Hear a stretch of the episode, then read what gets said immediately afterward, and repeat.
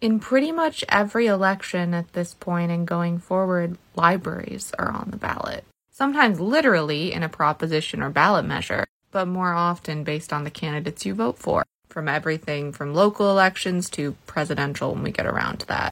A week from this coming Saturday, Texas is having all of its municipal elections, and libraries are on the ballot.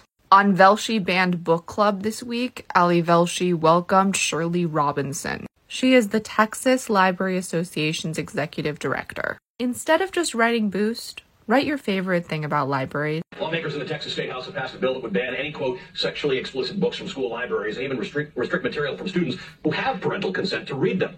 As is often the case with bills of oppression, it has an innocuous and even encouraging title. They call it the Reader Act, despite the fact that it's largely the opposite. And while Texas representatives debated the merits of literature in the chambers, educators, activists, and librarians sat on the marble floor of the Capitol Rotunda and read titles that would undoubtedly be removed from shelves, like LGBTQ plus stories of first love or painful ones exploring sexual assault. One Democratic representative argued that not all books that include sex are bad. Quote, I could have used a book about sexual assault to define what had happened to me. Sometimes our teens have to live adult lives. That's part of their experiences every single day, end quote. The bill passed in a 95 to 52 vote and now heads to the state Senate. If you drive just about an hour and a half west from the Texas, Texas State Capitol building in Austin, you'll hit Llano County. It's a small community, about 22,000 residents. It's become a national symbol for ultra-conservative book censorship efforts and likely an example of things to come across the country. Local officials there threatened to close the country's multi-branch library system entirely rather than to allow books deemed, quote, pornographic filth, end quote, to remain on library shelves. At least one librarian, Suzette Baker, was fired after she refused to remove the books. And a new report from our friends at PEN America, a nonprofit dedicated to the freedom to read and write, found that book bans are on the rise across the nation. There were 1,477 cases of book removals from July to December in 2022. That's up from 1,149 cases in the previous uh, six months.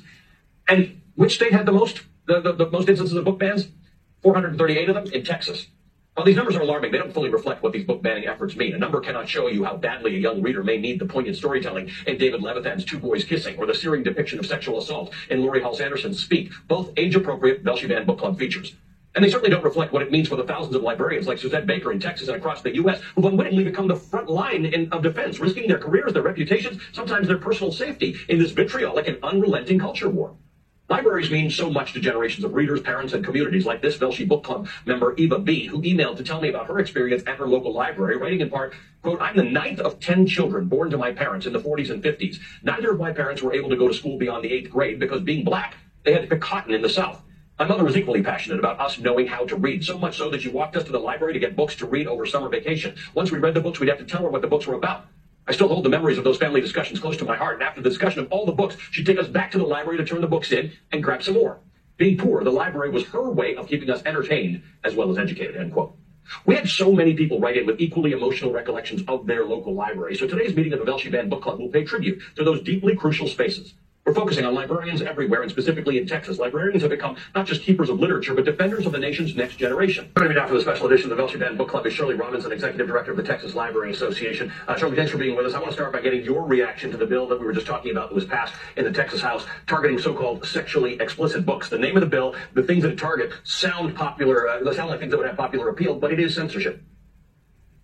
It absolutely is censorship. We have worked tirelessly over the last few months with our lawmakers and elected officials here in the state to make sure that um, the aim of this bill is not going to create restrictions in getting reading materials into the hands of students. So there are a couple of elements that we are still working on with our lawmakers here in Texas. Um, one would be a rating system that would be very um, challenging for book vendors to implement universally um, across the um, the distribution of books into our school libraries. Um, it's going to create a lot of chaos and confusion. Um, a couple of other elements would just really increase the timeline for making sure that libraries are able to provide AP materials to complement what's happening in the classroom, making sure that the latest book in a series is available for our avid readers in our schools. So lots of concerning elements um, that we're really trying to work with our lawmakers on, but are going to create a lot of complications for education in the state of Texas. How do you answer the question when people say this is about filth and pornography and sexually explicit material? How do you make that distinction that A, the stuff that they're calling pornography and filth sometimes is experiential and that readers may need to know about other people's experiences. And secondly,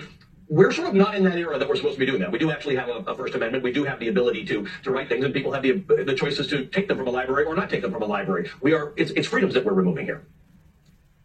That's absolutely right. And, and, first and foremost, we have to remember that librarians are trained professionals. They have master's degrees in library science. They operate under um, industry standards that are approved by their locally elected boards um, to make sure that a collection reflects the unique and diverse needs of that particular community. So it really is all about local decision making and making sure um, that students have access to the books that they need in the time that they need them. You know, it, it's really important to know that a parent has the ultimate right to choose and to work with their child to ensure that the values of their family are reflected in the materials that their student is reading, but they don't have the right to choose and determine what other parents, students read. So it is a very subjective um, definition of filth and pornography. It is denigrating the profession um, for librarians. Um, they're being called names that no professional should ever or anyone should ever be called. Um, and it really needs to stop. And we need the public to make sure that they are in conversation with their librarians and supporting them in this very, very challenging time. You wrote an op-ed for the Austin American Statement Statesman entitled, uh, it was entitled Book Bans Are About Winning Elections, Not Protecting Children. In it, you write, the Texas Library Association won't be silent while the rights of parents and students are chipped away under the guise of protecting kids. We refuse to go about our jobs as professional educators and librarians dedicated to the advancement of knowledge uh, are targeted for criminal punishment just for doing their work. Let's just talk about that and the tenor you just described, the, the change in, in, the tenor toward librarians who, very much like other officials, including teachers and, and um, election workers, don't get in it to be in some sort of a culture war. They are, it's the advancement of knowledge. It's quite simple. They, they, they sort of understand the complexity about knowledge being not one party or not, or not, not, you know, not, not biased. It's just knowledge. That's absolutely right. And, you know, we know that libraries are places of voluntary inquiry. Um, this is the, the one of the last free public spaces where individuals can go in and they can find materials to answer whatever questions are in their minds. Um, librarians are one of the most trusted professions. And unfortunately, in a time where we, we're seeing record shortages in workforce and educators leaving the profession, we're seeing that with librarians as well. Um, there's a lot of chaos and confusion um, in the profession. Right now, we're seeing individuals who are, they're afraid for their jobs. They are being attacked on social media media simply for doing their jobs um, without any sort of agenda. They're just following their professional training and, and their approved policies. Um, we're seeing individuals approached, you know, in places in their community and um, called names. So it's a really, really challenging time um, for the profession. And, um, you know, we, we really need to turn down the temperature on this conversation and make sure that we're able to protect these really important tenets of our democracy, the First Amendment. Uh, our producer, Hannah Holland, found an, interesting image from a local library in New Jersey. I want to put it up. It's a little hard to read, uh, but it's it's titled Tough Topics, and it includes uh, topics like bankruptcy, the loss of a child, rape, and suicide. And at the bottom, it's small print, hard to see, it says everything uh, you want to know but don't really want to ask. As librarians, we're not here to judge. We're here to help. This is an important part of books with tough topics that you can go to the library and take the book out. If you can find it, you can take it out, and you don't have to have the conversation with anyone if you don't want to have it. Uh, this library in New Jersey was making that point that we're here to serve when it comes to tough topics, not to judge.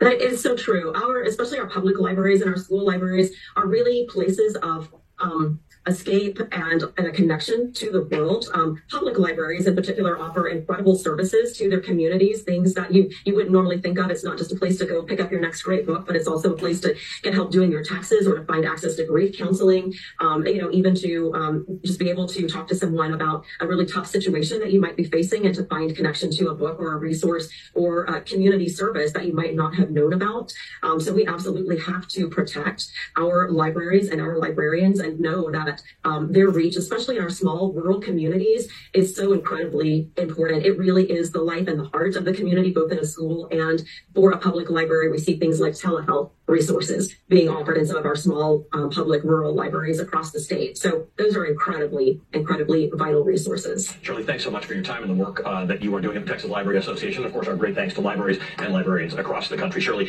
is the executive director of the Texas Library Association. Thank you. Shortcast Club